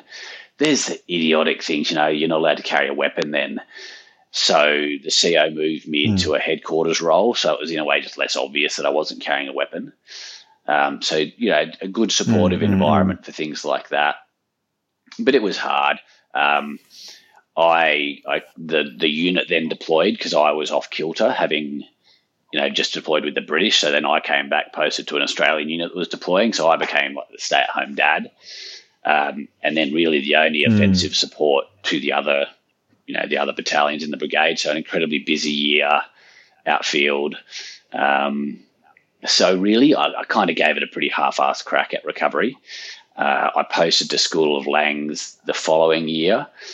Didn't like the medication, you know, combination of headaches, and I didn't like the stigma of being on medication. I didn't like having to take something. And I think once the most acute symptoms were out, out of the way, I sort of went, hey, I'm good now. Like, so I posted to School of Languages in Melbourne where there was a civilian doctor who didn't know the process too well. So instead of a very long upgrade process of weaning off the medic, uh, medication and, and you know, got- they called welfare boards and upgrading through the medical process, Mm, mm, mm, mm. I just stopped taking the meds. Uh, and went to him and sort of said, "Hey, I used to take meds, but I'm good now. Can you upgrade me?" And he went, oh, "Geez, I don't even know what you're talking about." Sure. So I got myself medically upgraded, Mm. um, and then uh, you know, sort of fit to deploy again, essentially. And that was that was probably it for. You know, that would have been 2012, 2013. Um, and that's probably about where I left it. I think I just sort of put a stopper on the worst of the, the symptoms. Um, you know, and Mm. I'd still have these blowouts now and then, sort of, you know, these once every six months or so real rage blowout where I'd just lose it in the gym at someone or lose it in the car at something. Blackout drunk was a, a pretty common go to. I say, you know, I was I was just a Mm. binge drinker, not a regular drinker in the way that only the military can say just binge drinking. you know, dining nights, Yeah, write myself yeah. off, weddings, write myself off. But I sort of thought it's that's not that's not PTSD. That's just me. That's just what you do in the army. I didn't, didn't Mm. really see a problem with it because that culture is everywhere. Mm, Um, mm, mm, so that was sort of the, the first go around the boy, you know, then get married, start having kids, fast forward a few years. And I guess it was, it- you know, only in the last few years that I really started to want something more. And it, it's the kids that brought that to life for me that Mm, I always had this objective sort of fear that I'd seen people in other relationships, including my parents, just just parent, but not really have a relationship. So I, I sort of academically knew that I wanted to make sure Fee and I always kept a relationship strong through kids, and I Mm. wanted to be a Mm, good mm, dad, mm. and I thought I had an image of what that looked like. Um, but Mm. uh, you know, my later years in the military and everything I started to do since, it just felt like I was going through the motions of I'm doing the right things. I'm being successful. I've transitioned out of the military. I've got a good job. I keep getting promoted. Everyone tells me I'm doing the right Mm, things. I mm. have a great wife. I Mm, have mm, kids. Why am I not content? Uh, and I just thought maybe that's what Mm, life was. You know, just just always. I wasn't Mm. overtly depressed. I don't. I wouldn't have thought. I wasn't. You know, jumping every time there were cars backfiring or any of those kind of stereotypical symptoms. It was just sort of a, a Mm. malaise that ran through it all. Like life was a bit of a big sigh. Um, Mm, okay. and so as the kids, you know, we had to, I've got four kids, uh, the two two oldest boys, and you know, my, my we just had our third, who you know, so now we've got two girls, and I just I, I found myself just yearning for more. I was objectively going through the motions of what a good parent should do. I read, you know, I'm reading with the kids, dropping them to school. I'm present. I'm not working too hard. I'm setting a work life balance. I'm I'm I'm there for fee. I was drinking increasingly more and more. Uh, but again, I just didn't see it as a problem. It's yeah, but you know, I work hard. All the lies you tell yourself, I work hard. So what's Mm. I should be allowed to have a beer. Mm. Uh, but in hindsight, I think Mm. there was a fair numbing self medication going on there. Um, Mm. What were you numbing from? Do you know? I don't really know. Again, because it wasn't like a specific memory. It wasn't, you know, recurring Mm, dreams. I think it was just that process of compartmentalizing from the world. I didn't want to be a part of it. I still had that worldview, and this is one of the Mm. biggest shifts for me. I, I f- take me back a couple of years, ask me about the world, and I would have said to you, but the world, you know, people go, oh, but you know, you, you seem a bit depressed because you seem to think the world's a bad place and everyone's out to get you. And I thought, but because the world is a bad place, idiot. Like, look at it, and it's self reinforcing. Mm, You believe the world's a bad place. You believe Mm, people mm, are mm, terrible. I don't want to be around them. I don't want to be out with them. You know, and it just was a, it's a self manifesting process of you look for the worst in the world. You look for the Mm, worst of mm. people, which validates my decision to to not be amongst them, to not Mm. want to join them. I don't had I didn't Mm. have a belief in humanity or the good. Even good charities, I would think, yeah, but there's an angle. You know, virtue signaling Mm, mm, doing it to make themselves feel better, not actually helping Mm. anyone. Real cynical prick, probably. Mm. um, mm, mm, mm. but I, and I guess I was just becoming an empty vessel. Uh, and I honestly, I don't know exactly what changed. I, I decided to reach out and try counselling again. So I went through Open Arms, you know, previously VVCS. I sort of called up and I said, "Look, I'm not just not Mm. back, not where I want to be. I, I can't put my finger on it. I just don't feel Mm. great. I don't feel happy. Uh, I don't think I used those words because I didn't Mm. talk a lot about feelings then, but it was a restlessness. Um, and I think at some Mm. subconscious level, I must have recognized that I was burning out and I wanted it to be different for my relationship with, you know, my wife, with my kids. And there was, you know, my, my third Mm. child, just around that tipping point of I was getting increasingly frayed. I'd gone through a few jobs, each time getting promoted, thinking maybe a bigger job will, will satisfy me. It was increasingly causing Mm, mm, friction mm. between Fee and I because I had this security complex of I've got to earn more money, not because I like money or material things, but I, the rug's going to get pulled out at Mm, any mm, minute. mm. I was convinced, you know, Doomsday is coming. I need to have the mortgage paid off. I need to make sure Mm. I've, my kids are going to be safe. They're going to have a place to stay, no matter what happens to me. So I Mm. was pushing, pushing, pushing, not enjoying life along the way. We Mm. can't spend, pay down the mortgage, build security. Um, So Mm. that was increasingly fraying. And I found myself at one stage, you know, barbecue, idle chit chat with someone, and they say, "Oh, yeah, what do you do for fun?" And I went, "Oh shit, I don't know. I don't. I don't have fun. I don't enjoy anything. I hmm. I do things I'm hmm. supposed to do. I look after my kids. I make lunches. I drop them to school. I work hard. I, I lead a team at work. I'm a good husband. You know, I I'm faithful. I help out with the hmm, chores. But they're just all things. Mm, mm, They're just mm. things I do. None of it was about what Mm. what actually makes me happy or what I want to be. Um, so I found a, a counselor I really liked and trusted. Still work with her, and I just started to build it into part of my routine, just like I would gym training. Going, you know, there's, there's this a mental element there uh, that I need to keep training. Um, and you know, we just slowly peeled back the onion, addressing some of the more superficial things first, and just gradually peeling apart layers. And what I loved about it, it wasn't about PTSD. It wasn't about the war. What it was just life, you know. And it doesn't matter what. Maybe maybe some of it's from your parents. Maybe some of it's from work. Maybe some of it's army. Don't care. Let's just kind of get to the bottom of what makes you tick. Mm. And then I I started to connect in really isolated batches, you know, with these little moments of connecting to to feelings again. Uh, and I had a moment. Mm. I was camping. You know, Fee and I took the kid to a camping down by the beach.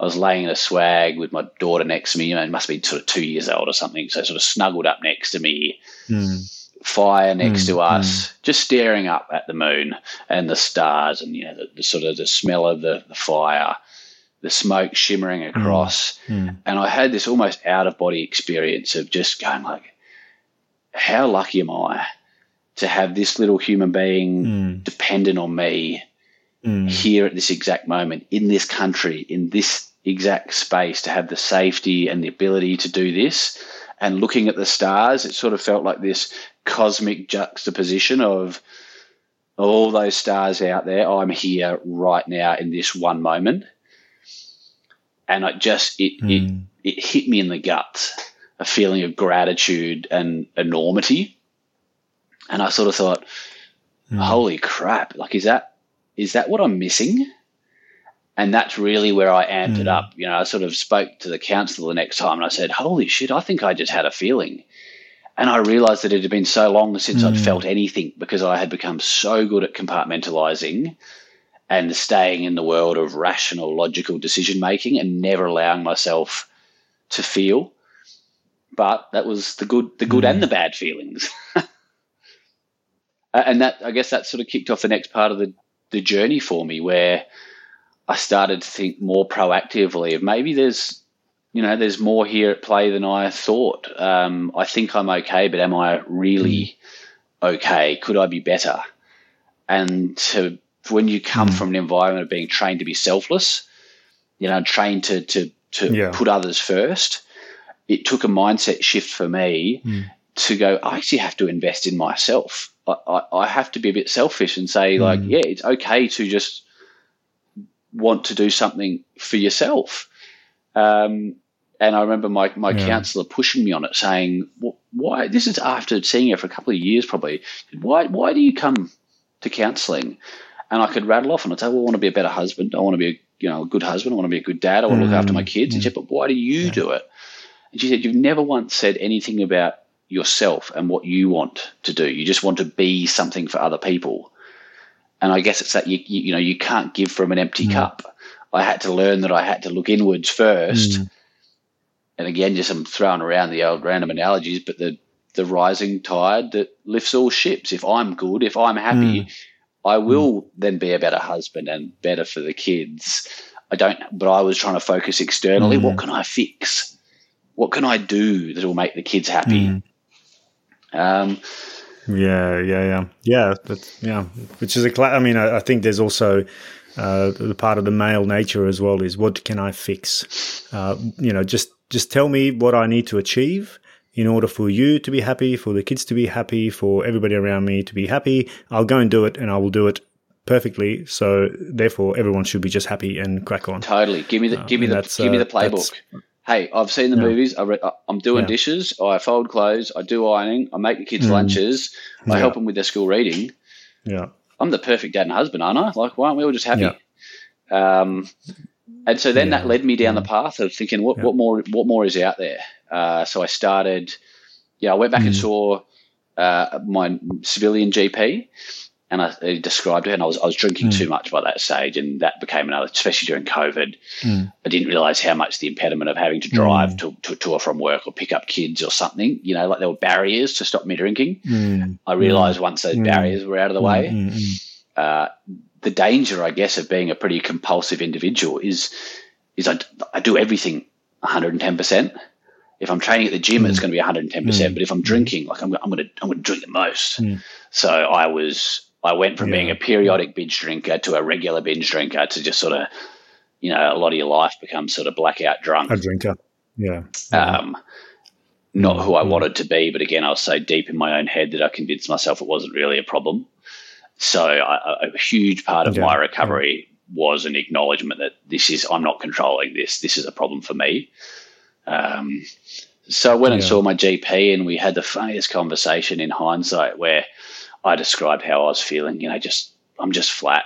You know, I at that stage, and I, you know, I say this not to to, to scare anyone, but there was a part of my brain that defaulted mm. any form of conflict, or you could just kill yourself.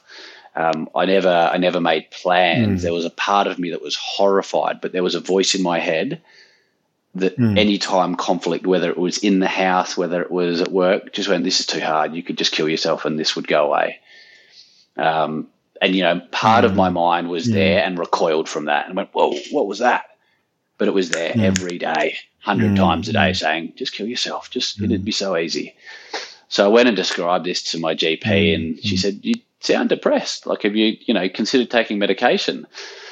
And I sort of skeptically said, "Oh yeah, what does that entail?" You know, I'm thinking med review boards and downgrades, and she looked at me like I was an yeah. idiot and said I write your prescription, you walk next door, get prescription, take medication. Like end of mm. story. Mm. So I started mm. at that stage. I sort of hmm, hmm, hmm. I started on medication. It wasn't an exact linear pro. So were you still in at this point? No. Were you still in the no, army? well, well and truly out. Had no, been out quite a few years. Yeah, well and truly. Okay, that's what that's what that's, that's what I thought. Uh, that's that's that was my um uh, I just uh, I misunderstood what you meant by the the uh, med boards. Well, because that, that, was my only experience yeah, yeah. before. It was a big deal to get diagnosed with PTSD, and to I didn't realise that you know self help is sort of only a, a step away. If there's no stigma, mm. no one knows I'm taking. Mm. Well, now mm. lots of mm. people know, but you know, there's no need to tell anyone you don't want to tell that you're taking medication. yeah, um, yeah, that's right. That's right. Look, I was probably one of those lucky people that SSRIs seem to work for. I know they're not great for everyone, but I, I noticed mm. a pretty immediate mm. effect this time. Uh, I didn't put two and two together straight away, but very shortly afterwards, I realized that drinking was a real problem for me. Um, and I made a conscious effort that I just mm. thought, I, I see the route ahead of me. And it's not one where I stay happily married, and it's not one where I have a good relationship with my kids, and I want that more than I want a beer. Mm. So, mm. you know, I, I, mentioned to you before, I think in some ways I'd be a terrible sort of scientific case study because I changed a lot of variables at once. Because I feel like most of us know the mm-hmm, recipe. Mm-hmm, mm-hmm. You know, like it, it's it's common sense, right? If you're depressed, don't pour liquid depressants on top of it. Get your get you know start mm-hmm, moving, mm-hmm. do some exercise, eat well, stop drinking, and your sleep will improve. We know the key ingredients that'll mm, start you mm. on the journey. It's it's a discipline yeah, and a yeah, want yeah. to do it that's hard. So I sort of said, this mm, is if I'm going to go serious at this, like I'm going to, I'm going to do it. So I'm going to stop drinking, sort out my PT, you know, sort out my diet, lean into counseling and really commit myself. Um, and I had to learn to admit mm-hmm. vulnerability for the first time with my counselor, with Fee, with everyone, and just acknowledge that I did actually have a problem and I needed help to get through it. Um, and as part of that step, mm-hmm. I I had been listening to podcasts and reading about alternative therapies and MDMA, ketamine, psilocybin, mm. um, I heard about Alex Lim's trial. Uh, wasn't in, initially able to connect, but then I found another GP who knew him, who referred me, and I I was able to join the, the ketamine trial, which was another one of those building blocks, I think, of bringing me to the journey that I'm mm. on hmm. today. Um, so you mentioned Alex Lim uh, a second ago, and for many in the audience, that name will be familiar because I've recently interviewed Alex Lim, uh, and in fact, it was post release of that episode that uh, uh, you and I spoke, uh, and you effectively said that you were part of the trial and uh, and and praised it. Um, so the audience that has listened to that episode now knows what that treatment is from the doctor's perspective, um, but I think people would be keen to hear what it is like from somebody who's actually in the treatment. So I'll, I'll let you start where you see best, uh, but how do you describe the treatment uh, and the process that you've gone through uh, and the outcomes you're getting from it? Yeah, it's a great question. Um, look, maybe I'll start with you know the first conversation I had with Alex, where he described to me sort of the why he was doing the program and what he was hoping to achieve and why it connected with me. And it came through in your interview with him, your podcast with him. When I met with him, he sort of said that, you know, paraphrasing, he said it far smarter, but, you know, that, that he didn't like the idea that with mental injury, it was just always going to be there and all you could ever do was treat symptoms. Hmm. You know, SSRI, level out. He went, you know, if we had a broken arm, you're going to set the bone. And he had that same approach of sort of what's a physiological thing that is that's happened, and can I do more than just treat symptoms? And that just resonated with how I felt. I, I don't want to be a victim. I don't want to be someone that for the rest of their life has to go along being impaired in some way. I want to be mm. Better than I ever was. Mm. So I was hook, line, and sinker. And he described you know the, the things that happen in your brain with cortisol spike, uh, spiking during combat exposure, and then the the chemical way that you know that, that sort of the byproducts of ketamine that can sort of help repair neural activity in the brain, things like that. Where I said, "Well, this sounds to me like." Mm. The mm. next step of, of really helping me go from understanding what's happened to me and actually mm. taking a really positive step yeah. to mm. fix it, not just make it less crap. Um, mm, the other key and really interesting part that he mentioned to me that I hadn't put a connection of, and it might be important if other people out there are listening, was he sort of described those three, the, the causal steps to having some kind of issue. And obviously, exposure to combat was a big one, and the, the super high cortisol spiking he then also spoke about exposure to repeated percussive blasts. So, mm. being one of those things that take you from, you know, if you've seen combat experience, the likelihood of developing a substance abuse problem. He went, mm. you know, risk multiplier was percussive blast. So, whoops, artillery, heavy gunfire, mm. mortars, RPGs and then the third and, and was any family history of substance abuse or alcoholism. So when I sort of mm. told him my background, he kind of go, "Whoops, sorry, mate, but you were." I kind of would have just seen you as a profile and gone ninety nine percent likely to develop a substance problem with something mm. mm. in your life. Mm. The so trifecta. then I.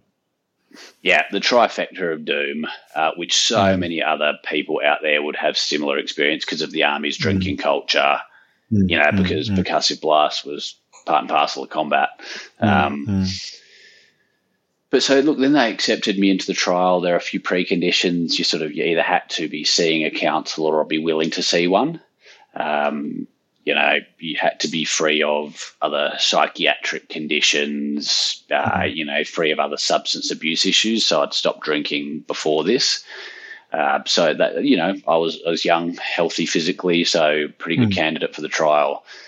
Uh, took me a while to you know initiate all the usual paperwork through DVA and and the like, but it wasn't particularly onerous. Just wait and see paperwork. Mm. Uh, and the trial kicked off for me with uh, an onboarding process, which was a sort of two week uh, ketamine infusion every second day. And in all mm. honesty, I sort of I used that time doing my own reading about psychedelic treatments. Uh, I read a fantastic book by Michael Pollan, How to Change Your Mind, uh, and, mm. and you know, listened to some podcasts in different places. but I still didn't really have a conceptual understanding of what the process would be like. You know, I knew hmm. that ketamine was a, a, a dissociative anesthetic in, in, in hmm. high doses. Um, the idea that it was it's administered in a hospital setting. I thought I sort of had an idea of you know it'd be quite sterile and hmm. you know I didn't really un- believe the hallucination part of it. I've never experienced anything like that. It's pretty typical when you join the army at 18, you live a very straighty 180 where, you know, Yeah. alcohol is the drug of choice. Uh, so this two week onboarding process was designed to test your sort of tolerance, you know, size, weight, everything to ketamine. So you start at quite a low dose. Um, the infusion process, you know, you show up to the hospital at about five thirty in the morning on the day of your infusion. Uh, noise cancelling headphones, eye mask recommended, and they hook you up to a you know cannula IV administrate, administered ketamine on a fasted state. So it hits you like a like a freight train. Um, The low doses initially uh, were quite, you know, I was still fairly lucid. Um, but I started even at the very low doses to experience sort of honestly what I felt was a stereotypical trip that I would. if you watch a a movie where someone's tripping, it's pretty accurate. I, I was seeing you know colors, uh, and then basically every second day they ramped up the dose to try find hmm. a a really happy blend where you're. Uh, it felt to me like you disassociated enough to be able to access your subconscious, but you're not hmm. unconscious, hmm, and also to confirm that you weren't having any negative side effects from it, and you know you those types of sort of safety controls. So over that period, I it was even those initial experiences were were life changing for me. Um, it started out with almost just curiosities of uh, experiencing synesthesia, so where I could see, you know, uh, all the I could see sounds and and, and music would have colors to it. So I would have the sort of I'd be listening to music and it would feel so profound to me that'd be this song is blue, you know. Or, um, but in almost every one of the this infusions, I would come away with some really uh, a feeling of profound realization about something, hmm. and it, it hmm. feels like a they've they've all felt like lucid dreams to me, hmm. where I gradually uh, increase the dose of that that period of disassociation where you are out of body and hmm. you're almost a, an observer of the goings on of your own thoughts, but hmm, still hmm. with enough of yourself there to be able to steer and self direct. So I often go into the infusions with an idea of something I want to explore, a relationship, a, a past something. Um, but, you know, reflections on the importance of, you know, a, a strong parental figure to my children, the feeling of care and protection. Um, and I'd read about psychedelic experiences where it, when it's happening to you, it, it feels so profound that you just know it to be true. But I mm, never mm. experienced that. Mm. And it really did it. If I zoom out, what it felt like for me was uh, I'd, I'd heard it described that over time in our brains we develop and as entropy increases we sort of we wear these grooves of the path most trodden in our thought processes and as mm-hmm, humans we mm-hmm. all do it we hear we hear car and we go it's it's a car you know hmm, because hmm. it's almost always a car. Hmm. But that can become debilitating when those grooves become too well trodden and depressive and you go you know what? It's going to be a crap day. And then that reinforces because you have a crap day. It felt like the shaking of the snow globe i had it described as Hmm. where you sort of just th- that experience just activated the, the neural pathways and my mind was alive. And it felt like that that dissociative effect just allowed me to tap into my subconscious that i had been busy suppressing since probably before hmm. afghanistan. And then hmm. certainly i just banged the stopper on it in afghanistan. And it felt like my brain could just go through and slowly sift out memories put them at the middle of this electric slow, snow globe and explore them with almost a child's curiosity, not constrained by a single sense. It was it was engaging all the senses to pick apart memories, to draw connections, And it felt like a gradual process of pull that out, that memory, that something that I had suppressed, examine it, pull it apart, and mm. then file it. Probably what I mm. should have been doing through a healthy dreaming process, yeah. Yeah. but just a 20 year bottleneck. Mm. And, and I was walking away making profound connections about the meaning of life, birth and death. I experienced all those feelings of mm. myself dying and then being reborn, but in a way that was in no way scary. I sort of went into mm. it in a trusting environment. I'm this is being administered to me in a hospital setting by a trained anaesthetist. I'm connected mm. to ECGs and heart rate monitors, so it that sterility of the environment also provided me the that backdrop of safety. Mm. And that, that you know, mm. there was one particular experience where I did think like I, I, I basically I think what was happening was I was disassociating enough to the sense that I couldn't feel my body anymore, so I didn't know if I was breathing. Mm. And a part of hmm. my brain kind of went, maybe you're not breathing. Maybe you're dead. Hmm. And there was enough consciousness there to go, but you're not because there's an anaesthetist mm. and an ECG mm. and a mm. heart rate monitor. So you're not dead. Mm. So this just must be part of something your brain's exploring. And I, mm. and then that that that hallucination continued where I felt myself die, be buried, reborn, and sort of again the the takeaway was just about that enormity of of the world and how small mm. we really are in it, and that that profound feeling that the only thing that really matters is what we do in the moment. You know, be good, mm. be good to the people around us, be happy, be loving, be caring. Mm. Um, so you know, the two week onboarding process was was phenomenal, and then I rolled into monthly treatments. So I still go back mm. monthly and have sort of a booster. Um, mm. And they're in that stage of the trial now. They've run multiple intakes, and obviously, some people, depending on the severity of their symptoms, are more regular. Some are further apart. Mm. And, you know, and I, I, I, believe what they're trying to do is find that right, that dosage of the frequency. Is there a time when you repair and recover enough that you wean off the doses? Is this something that becomes mm. an ongoing treatment? If so, are there any negative side effects? How often do people need it? And obviously people at different stages of their own recovery yeah. journeys. Uh, mm. So it's been a fantastic process to be part of.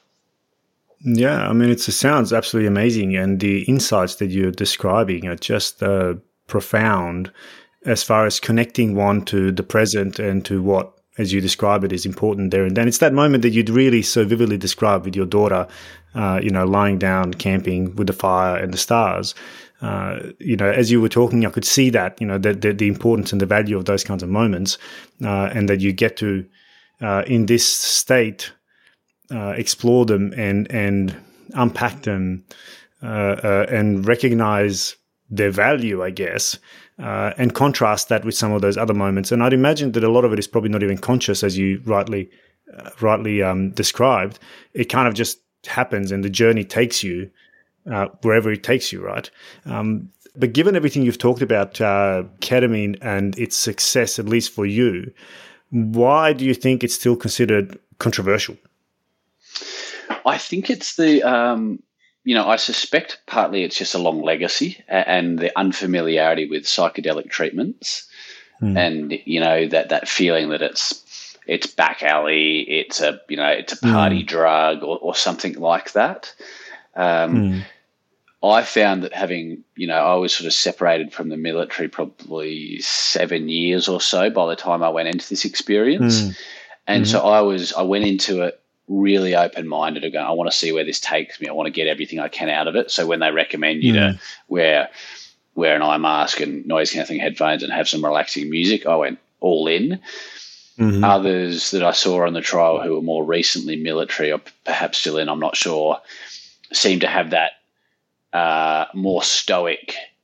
You know, mm. like I'm in the army. I don't do drugs. Me. Yeah, yeah. So yeah, give, yeah. give me medicine. Give me the medicine, and I'll lay here, and I don't mm. need all that hippie crap. Just give me the mm. medicine; it'll fix me. Mm. So I think it's that element of this feels different. It's unusual for people to hallucinate. That's something that hippies do. That's not mm. something that you do in a medicinal process. So I personally found that surrendering completely to the process has been a huge part of why I think it's been so successful mm. for me. Mm. And I do mm. hear anecdotes of other people when you're in the waiting room, and some people say, "Oh, I didn't, I didn't feel anything. I just felt a bit mm, woozy, mm. had a sleep."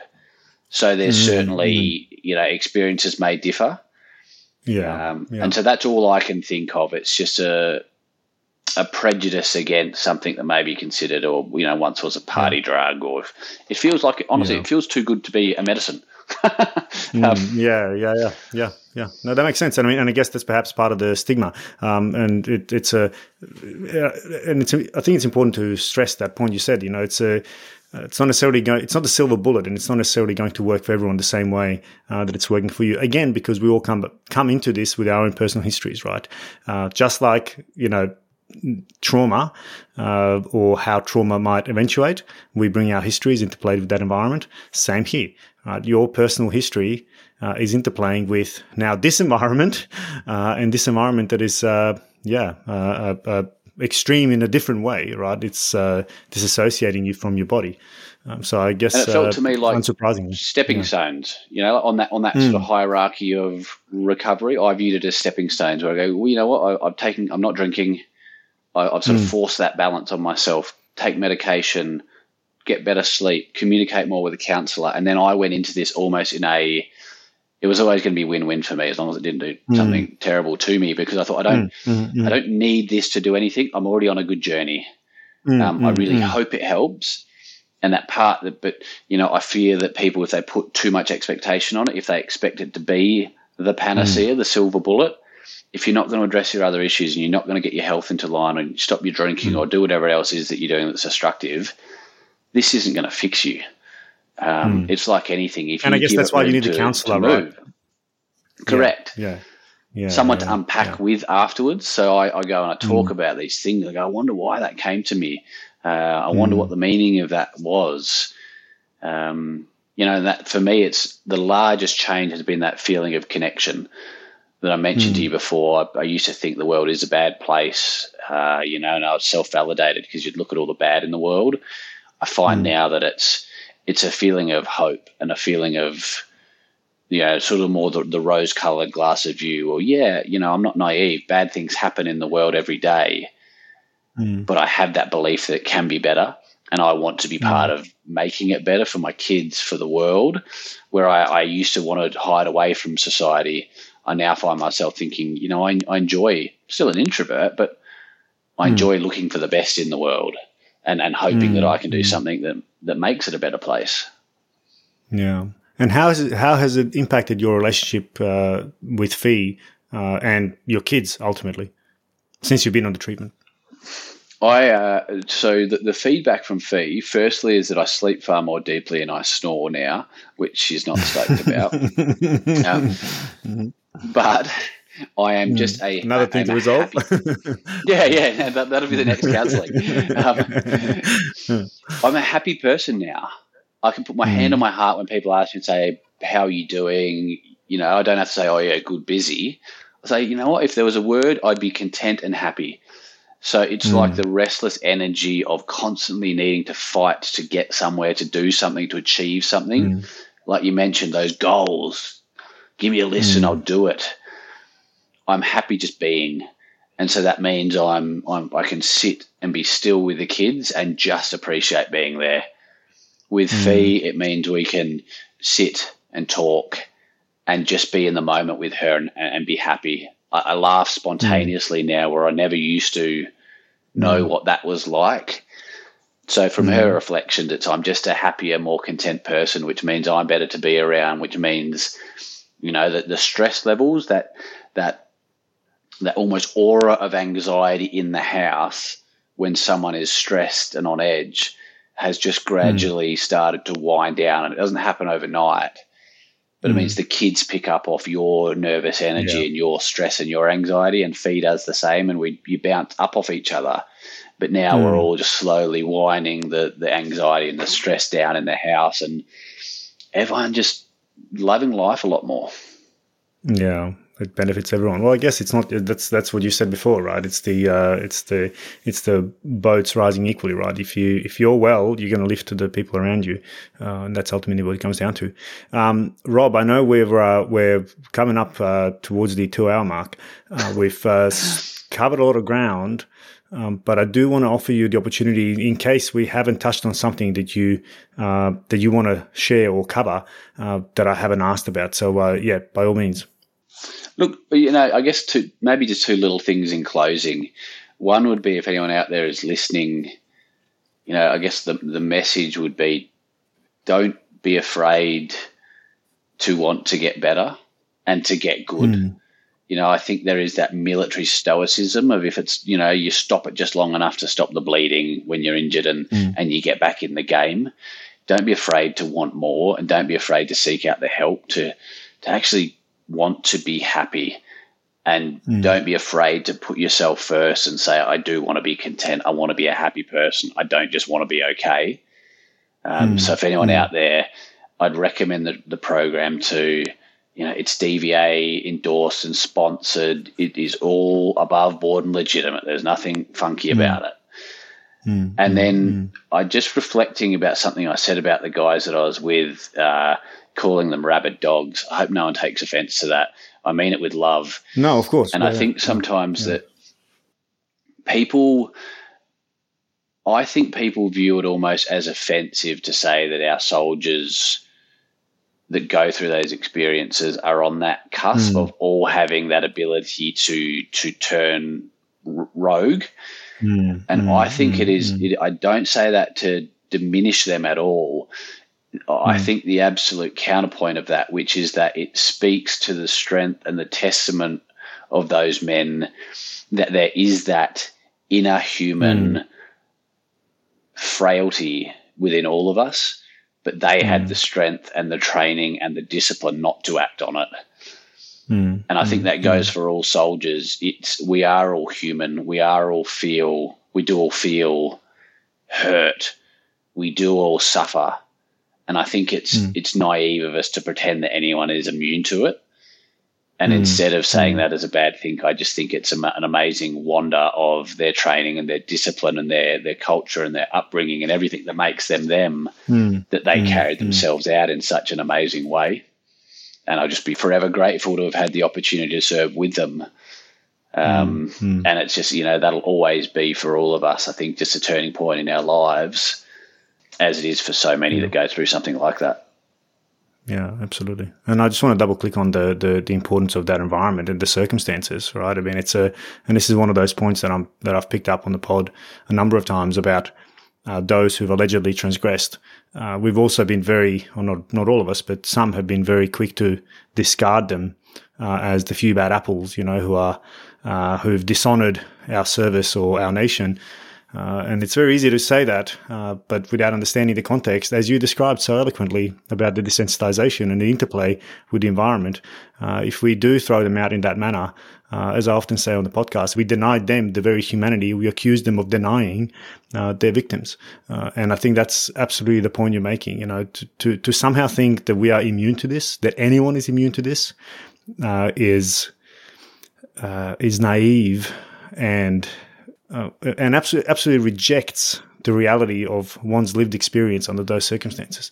Um, and, yeah, and, you so, fail. You da- you you dangerously fail to diagnose the real problem if you blame mm, it on a few mm, bad people and think the problem is them, mm, mm and everyone else is okay.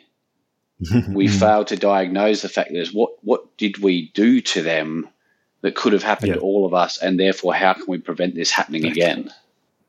Absolutely. I mean, I've, I say time and time again. I mean, no one is born a war criminal, um, you know, and that's uh, that's just a fact of life. Yes, there are those who are psychologically more prone because they have certain uh, genetic predispositions, combinations of their personality that are more prone to, uh, you know, call them psychopaths or whatever. The two or three percent of the society, sure, but hopefully our psychological testing filters out uh, most, if not all, of those throughout the kind of enlistment process, uh, and then the rest is up to you know the upstream causes that ultimately lead down those uh, those acts. Uh, but that's uh, that's perhaps a, a, another topic for another time as well, um, given uh, given how uh, much of your time I've taken. Uh, but I do want to say I'm absolutely humbled by your ability to be open, vulnerable, and to share something that's so deeply personal, and to do it in such a way that I think resonates and connects to the audience because it is very personable and it's real. Uh, and and I really want to thank you for removing the bullshit out of it, right? By speaking truthfully about your experiences, humbly where necessary, uh, but also ruthlessly and honestly uh, where appropriate. Uh, so um, yeah, I have no doubt that this uh, episode. Uh, will will land well with the audience, and I certainly hope and echo everything you've said about anybody feeling like they are trapped in their own circumstances. there are ways and means out there to reach out uh, and look for help. Uh, but on that note, mate, uh, yeah, thank you so much. Absolutely uh, thoroughly enjoyed the conversation, uh, as dark as it's gone uh, in certain places, but also landed on a very, very optimistic note. So thanks a lot. Thank you, Maz. Um, thank you for inviting us on. It's been an awesome conversation.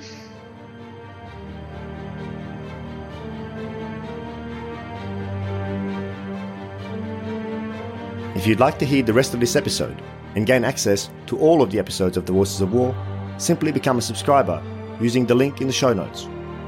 As you know, I will not feature any ads on the show, which is made possible solely through the support of our subscribers.